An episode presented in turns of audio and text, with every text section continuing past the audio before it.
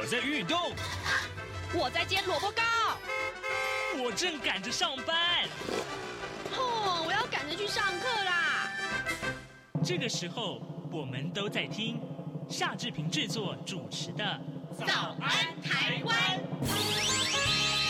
早安台湾带给你最热门的时事访谈，最感动的人物专访，最直接的民意表达。对，让我们一起收听《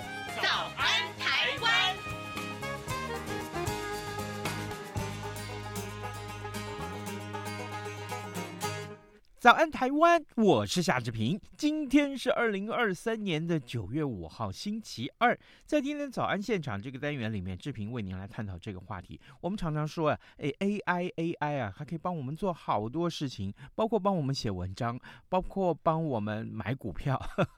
好，可是现在呢，AI 要帮法院来写判决书了，这件事情实在是非常的有意思啊。我们常常说我们看不懂判决书在写什么，因为太拗口了。那现在。AI 能不能帮我们的判决书写得更平易近人呢？待会儿志平要为您访问的是真理大学法律系呃吴景清教授，我们请吴老师再跟大家来谈这个话题，非常有意思啊。呃，在跟吴老师连线之前呢，志平有一点点时间来跟大家说一说各平面媒体上面的头版头条讯息啊。首先，我们看到是中国时报这个话题跟呃很多的长者有关呢、啊。呃，我们看就是这个肺炎链球菌的公费疫苗，那么它的施打的年龄层要下降啊。呃，新冠肺炎的防疫措施在松绑了之后，呃，长者跟幼儿他们感染肺炎链球菌的这个风险啊，要恐怕要卷土重来了。呃，卫福部的呃传染病防治咨询会预防接种组啊。他们就打算要放宽，呃，这个肺炎链球菌的公费疫苗接种的对象，呃，是从原本的七十一岁以上的长者呢，可以下修到六十五岁以上。那么，疾管署呢，今年呃要规划有大概有二十五亿元的预算啊，那大概呃购买两百三十七万剂的这个呃相关的疫苗。那么，最快呃十月。呃，就可以呃跟这个呃流感疫苗一起来实打了哦，这是个好消息啊！那预计这个礼拜可以拍板定案。那么这个消息也同时要请各位听众告诉自己家里面的长者啊。另外呢，我们看到是联合报，联合报提到这个话题其实很有意思，就是呃前瞻治水的补助啊。那么台北市呃首都是挂零，一毛钱都没有拿到这个补助。那但是现在是总统府周遭的都遇到大雨就会淹水啊，这怎么办呢？这今天的联合报头版头条。我们来看它的内文啊，蔡政府的前瞻治水预算大概有两千五百亿元，而首都呢获得是零元补助，也就是说一毛钱都没有。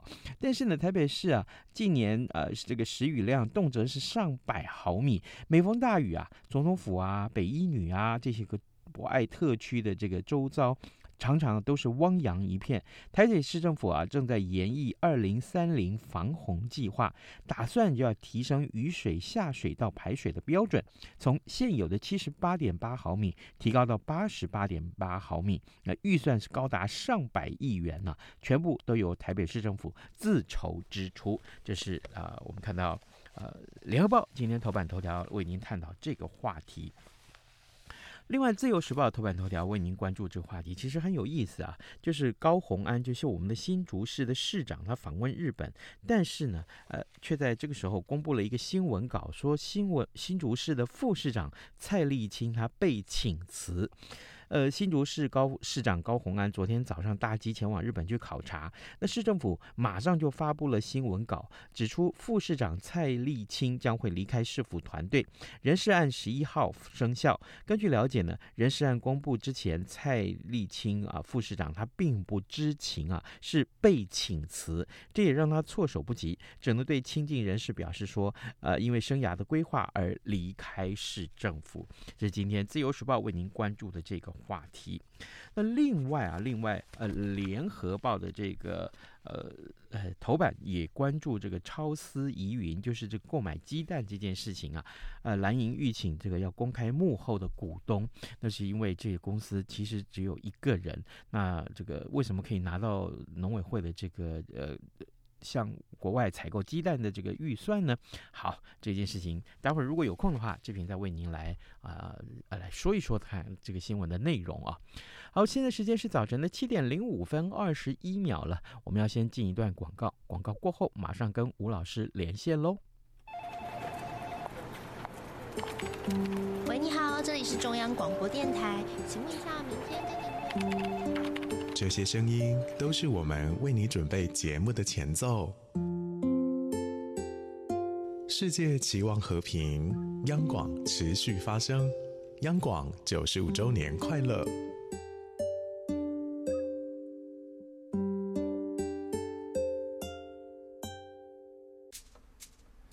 早安。台湾，你正吃着什吐司加火腿蛋，咬一口，然后收听中央广播电台。早安现场。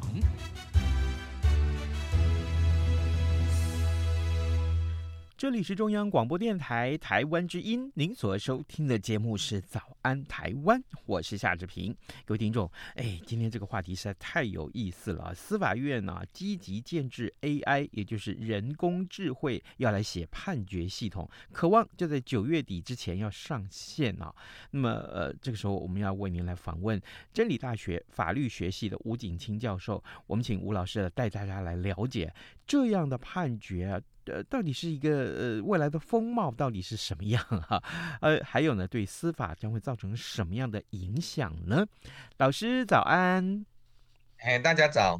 谢谢老师再度接受我们的访问。那首先请教老师啊，这个媒体上是说啊，说呃司法院啊建制这个 AI 啊写判决系统啊，堪称是我国判决书史上一个最重大的变革。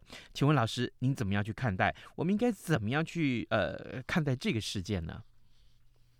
嗯，说重大变革司法院讲的啦哈，嗯，重不重大看个人感觉哈。那我要先讲这个。它那目前呢，大概九九月底前会上线测。我先讲，他目前是这个 AI 哈，呃，生成这个裁判书哈，嗯，九月底之前会上线，是给法官先做测试啊，嗯，哦，那正式正式呢，呃，要开始用，大概要等到年底或明年一月了哈，嗯，那目目前我看一下司法院他公布的这个。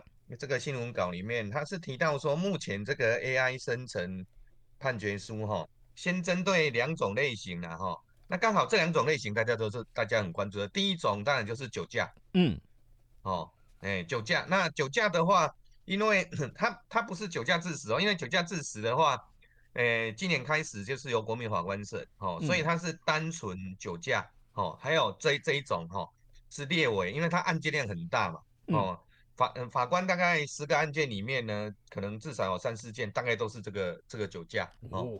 那再来就是那个有关那个帮助诈欺哦，就是那个人头账户的问题哈、哦。他先利用利用这两类去做做测试了哈。那那这两，他目前我看一下哈、哦，他这你刚才主任说是完说是重大，我看起来是不是很重大了？哦，为为什么这么讲？嗯哦，因为。我们过去哈，过去了哈，我们司法院事实上它就有针对那个每一种的犯罪类型的那个裁判书哈，它就已经有有有所谓的立稿了哈，例子的例啦，稿子的稿了哈，嗯，嗯，这是讲白话就是一个范本呐，嗯，好范范本呐哈，然后给法官呢，哦，你就你如果比方说我诈诈欺好了哈，然后呢我就可以呢去找这个诈欺罪的一个立稿哈。然后我就可以填上一些东西，因为它的格式都弄好了嘛，哈，嗯，那老实讲呢，这个东西本来就有了啦，哦，那只是说差在哪里，可能原来那个立稿哈，那个那个空那个圈圈圈就是空白的地方比较多啦，嗯，哦，我不知道各位听众听懂的意思，就是他那个立稿一个裁判一个一个一个范本下来的话，它空白处比较多，嗯，那大部分呢比较需要法官自己上去填呐，嗯。哦，自己上去填。那但是它这个 AI 生成呢，它是怎样呢？它呢就呢，哎，因为它是用 AI 哈、哦、去生成，所以呢，这个法官就可以呢，哦，用按键去选，它有几个选项哦，比方说它第一个要可能先选说，哎，你要写的这个判决书哦，可能看看是要酒驾还是这个帮助诈欺吧，哈、哦，嗯，然后呢，点点点了这个类型以后呢，你再紧接着点你要适用的法条，哦，他有列一大堆哦，刑法跟刑事诉讼的，哎，你可能这个你这个裁判要适用的法条有哪些？哦，你呢也去做点选，然后呢再来点选说，哎，那这个是有罪还是无罪的判决？然后这个被告呢是这个自白还是呢否认？哦，然后最后再再有一个一一一一大堆的项目是要具体的点，哎，你这个案件大概是哎什么样的罪啊？哪一个法条？哦，好，那点完了这些以后，它就自动生成了。哦，简单的讲就是比过去那个立稿怎样？就法官来讲，他会比较轻松一点的，因为以前虽然有立稿，可是他我说空白处很多嘛，还老老实讲还是要靠自己填嘛。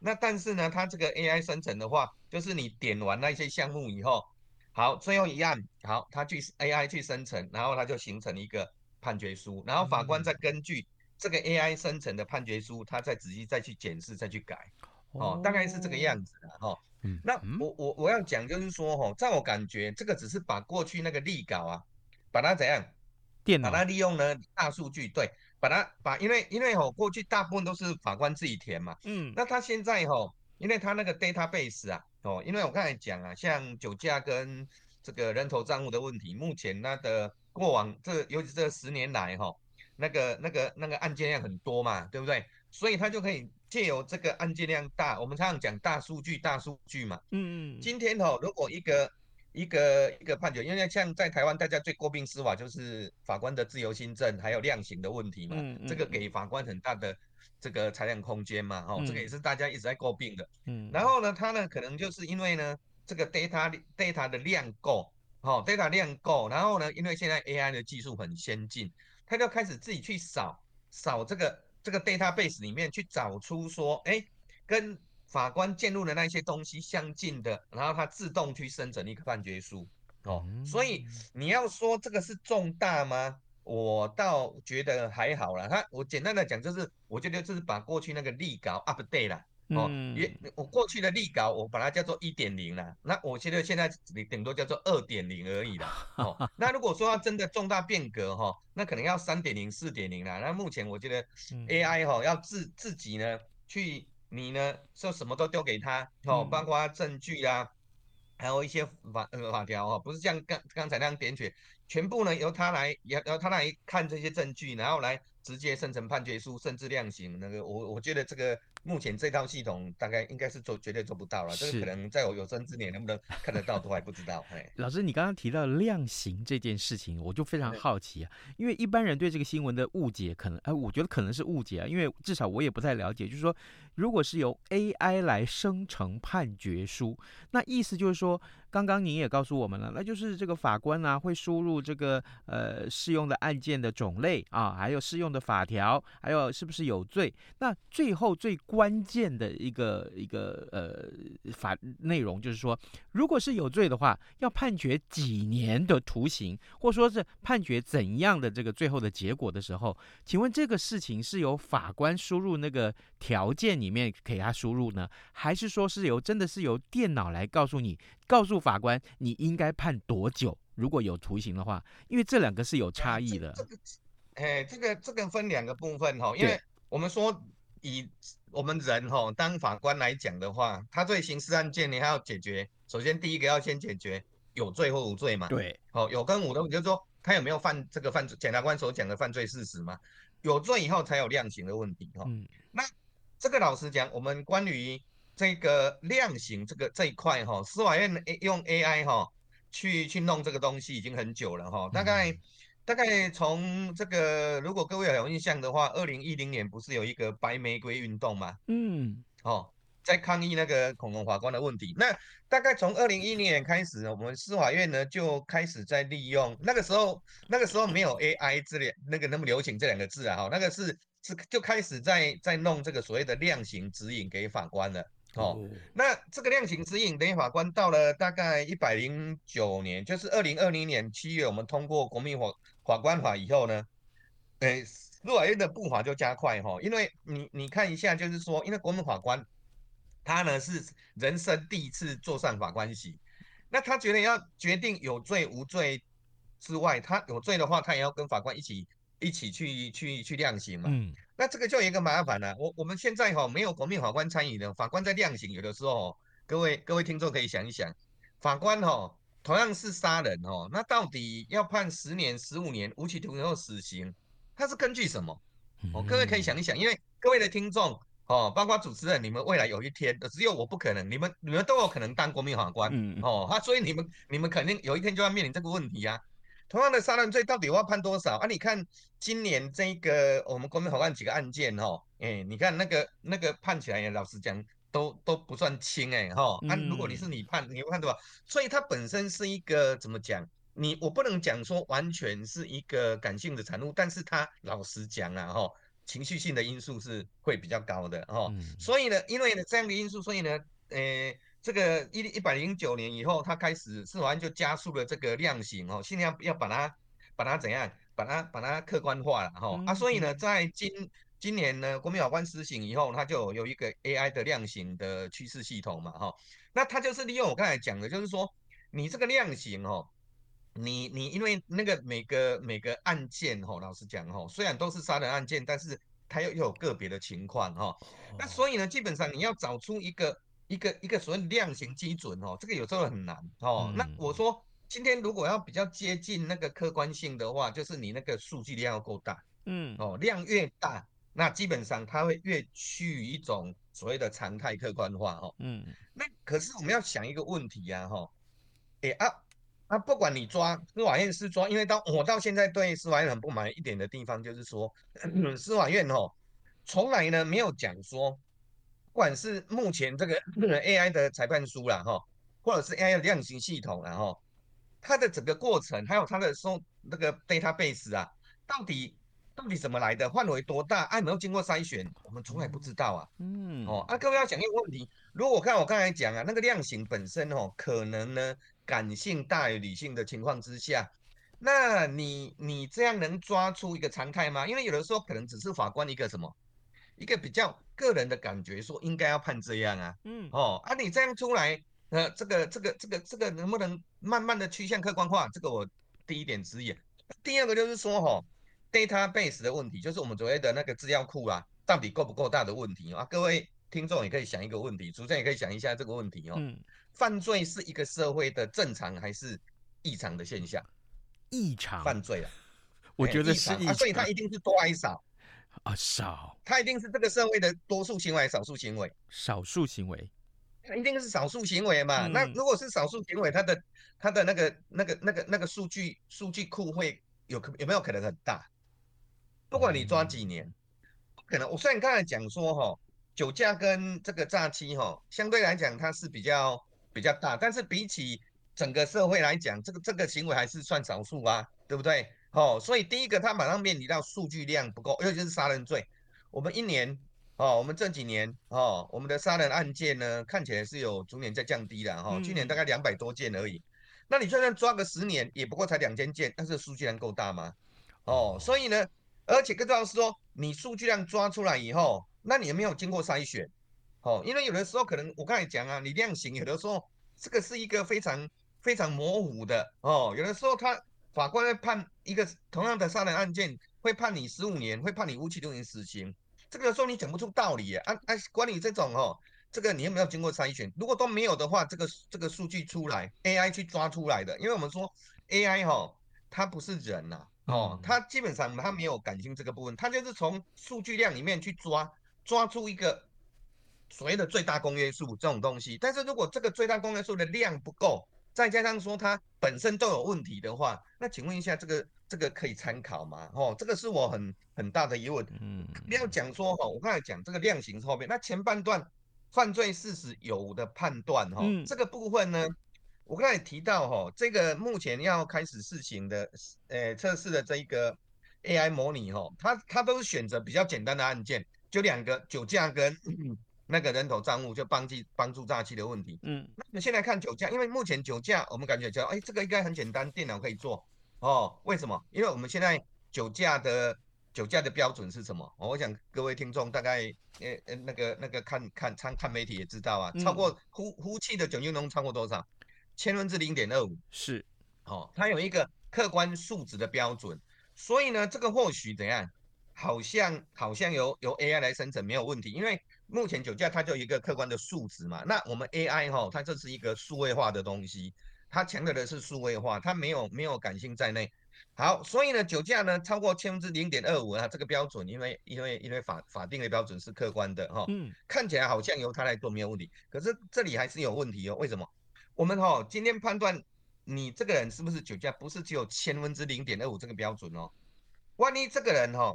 被警察他他呢怎样被警察临检，然后他已经呢怎样整个酒驾昏坐在驾驶座了。我问各位，这个是有办法做什么呼气浓度吗？哦，难道那这个时候你不测，难道就警察就放过？不可能啊！这个时候就是要有综合判断嘛，对不对？有警察综合判啊？请问一下，这个 AI 有办法去去判断这个事情吗？哦，这这是马上我认为有疑问。再就是说那个人头账户的问题，我觉得问题更大哈。嗯，来他。他这个司法院吼要试行这个人人头账户，是因为这个案件量真的很多。可是各位要想一个问题哦，这个案件吼，我普遍观察到有一有一些共同的特性哈。比方说，第一个就是警察在抓这个诈骗集团的时候哈，大概上面那个头都怎样抓得到抓不到？抓不到，通常抓不到。所以都抓谁？都抓下面的喽啰。抓车手跟人头账户嘛，对不对？对。那我问各位，你说抓到人头账户，他提供账户，他就一定是帮助犯吗？一定是帮助换吗？嗯、我觉得有疑问呢、啊。他可能他一时需要这个钱哦。各位可以想一下，我我其实要开学了嘛哦，最近开学季，我我开学了要要很多钱。然后呢，有人说，哎，你的账户借给他，他给五万，那结果就变成这样。那我问各位，这个时候他到底是故意还过失？因为我们我们帮助犯的确也处罚故意哦，所以呢，这一点电脑有没有判判断呢？哦，不是、嗯、本身我觉得就有这个问题哈、哦。如果法官太依赖这个系统，各位再想一个问题，有没有可能哦？法官一抽到这个案件，先先上这个 AI，去去去去去先教 AI 生成？不太可能。有没有可能？不太可能。这个可能性很高啊，因为它案件量大。哦、我问各位，哦，是啊，我们刑事法最重要的是无罪推定。嗯，对。对啊，那那结果你弄完这个系统，对啊，我觉得这个对法官来讲哦，法官现在是、嗯、是一个过劳的啦，哈。每一个法官你去问，我这么讲哦，要十二点之前睡觉真的很难。这个确实可以帮忙，可是会不会加剧哈那一种有罪推定？嗯。然后再来就是说，即使是简单的案件，样态会不会不一样？当然不一样啊，因为每个 case 都不一样嘛。对，那那你你难道可以那么放心的交给这个 AI？哦，去去去去弄出他最后借由大数据所得出来的那个那个量刑吗？不可能嘛，对不对？所以你还是要，你法官还是会去做调整嘛，哦。所以呢，我我我只能讲了哈，不管哦，司法院冠上什么名称呢？你叫 AI 啦，哦，叫人工智慧等等，嗯、你在在飞行的名称哦，我想都都不能离开那个本源呐。做判决的哦，我问主持人跟各位听众，最终做判决的是谁？就是法官呢、啊，哎、欸，对呀、啊，还是人呐、啊，哦，那人呢，本身我要讲，人本身有很多缺陷，没有错，哦，我们常常骂恐龙，哦，说呢你怎么这样判，对不对？嗯，哦，那那我觉得我们的人呢，就是因为呢，哦，有感性跟理性嘛，所以呢，我们呢才需要怎样？才需要在法官，我们在法法律里面才讲法理情嘛，嗯，嗯，不是只有讲法跟讲理，我们最后又有情的部分呢、啊。是，那 AI 基本上没有没有情，它没有没有心嘛，没有灵魂嘛，所以我是觉得司法院哦，再怎么用美妙的名称，我觉得最终点还是你还是要去解决法官过劳的问题啦。是，哦，这个才是。我觉得最最最最重要的一点。好，各位听众，今天早上志平为您连线访问的是真理大学法律系呃吴景清教授。我们请吴老师在节目中跟大家分享 AI 来写判决书这件事情，呃，真的是呃我我们这样来看，从实物上来看，可能这件事情要真正能够达到客观，恐怕还是有一点点值得商榷的地步。可是老师，最后我们还有两个问题要请教你，呃，可能我们的时间没有那么多哈。一个就是，嗯，刚刚你提到说，哎，法官很累啊。没有人在，没有任何一法官恐怕是十二点之前睡觉啊。AI 之后有没有办法减轻法官的这个判决上面的这个工作量，这是另一个啊。另外一个就是说，好，这个呃呃呃，我们常常会看判决书是看不懂的，好啊，呃，这个 AI 能不能让判决书让我们看得懂，呃，写的比较口语化，可以吗？嗯，哎，首先第一个，能不能让法官十二点睡觉？绝对可以，但是要小心，就是我刚才的问题啊。嗯，因为他真的可以呢节省很多的时间，所以会不会一开始法官还没审就先先去弄这个系统出来？哦，这个可能是大家要关注的。第二个就是 AI 没有办法，哎，这点绝对有办法哦。各位呢，如果你的电脑呢，哦，跟我一样呢，有那个 ChatGPT 哦，你上那个不是听他广告，微软不是它那个浏览系统，它现在都都上面有一个那类似 B 开头的哈，哦，你可以呢把，你可以随便去找一个法律条文哈。把它放上去，叫它白话文，哎，真的就比较看得懂。而且这一点呢，可能是用 AI 带给我们人类最，就是司法这个部分，可能这个才是真正最大的变革。哦哦，哎，这个非常有意思哦。如果说真的可以达到做到这两点的话，那我觉得做 AI 至少有这两个、啊哦、各位听众 可以自己去试一下就可以了，用你手边那个浏览器上面那个 B。你把这样一个法律条文，然后放上去，叫它白话文，就就可以很清楚。我觉得真的这这一点是可以做到的，没问题。哎，好，呃，真的是太棒！我听到这个，我有感觉到兴奋，鸡皮疙瘩有起来一下。各位听众，今天早上志平为您连线访问是真理大学法律学系的吴景清教授。我们请吴老师的节目中跟大家分享啊，AI 来写判决书之后会变成什么样一个风貌？各位，如果你也期待这件事情的话，那么你不妨试试看，真的是如呃。呃，吴老师所说，你可以去亲自去试试看啊。AI 帮我们解释法律，真的让你比较能够清楚的了解的话，那也是好事一件了啊。我们也非常谢谢老师跟我们的分享，老师谢谢您辛苦了，谢谢。嗯，不会不会。嗯嗯。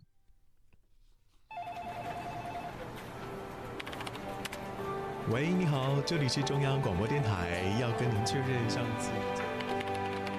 这些声音都是我们为你准备节目的前奏。世界期望和平，央广持续发声，央广九十五周年快乐！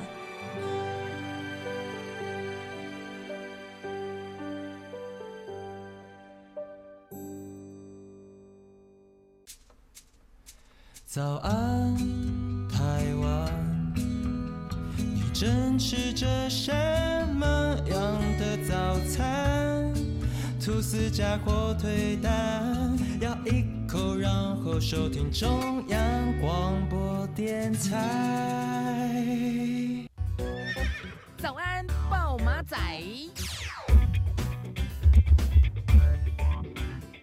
好，我们最后还有两分钟的时间，我们来看一看其他重要的新闻。一件事就是蔡英文总统的这个邦谊同庆合作永续的出访行程。今天啊，今天呃，蔡英文总统要出访我们在非洲的友邦史瓦蒂尼。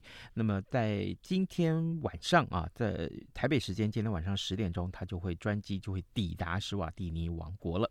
那么接下来还有进行到九月六号、九月七号，一直到九月八号回到台湾。那么这是。呃，目前来看的话，有也有网络上也有很多的新闻，我央广也有为您发了很多的新闻，欢迎您来上网来看一看啊。那另外，另外，呃，这两天其实我们在编辑台上面一直在探讨这件事情，就是习近平啊，呃，在金砖会议之后，峰会之后，呃，习近平并没有回到北京，听说他回回国了，但是回到这个中国了，但是只去了新疆。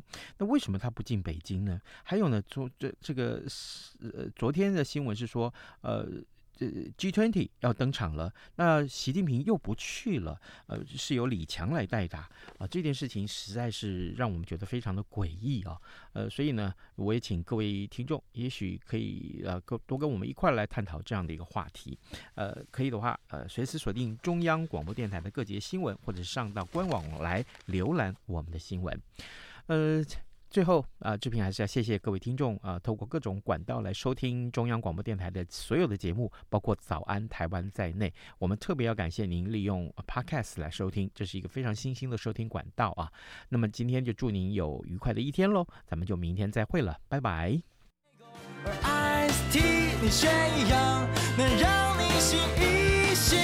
反正过了十二点，好多一样被丢弃。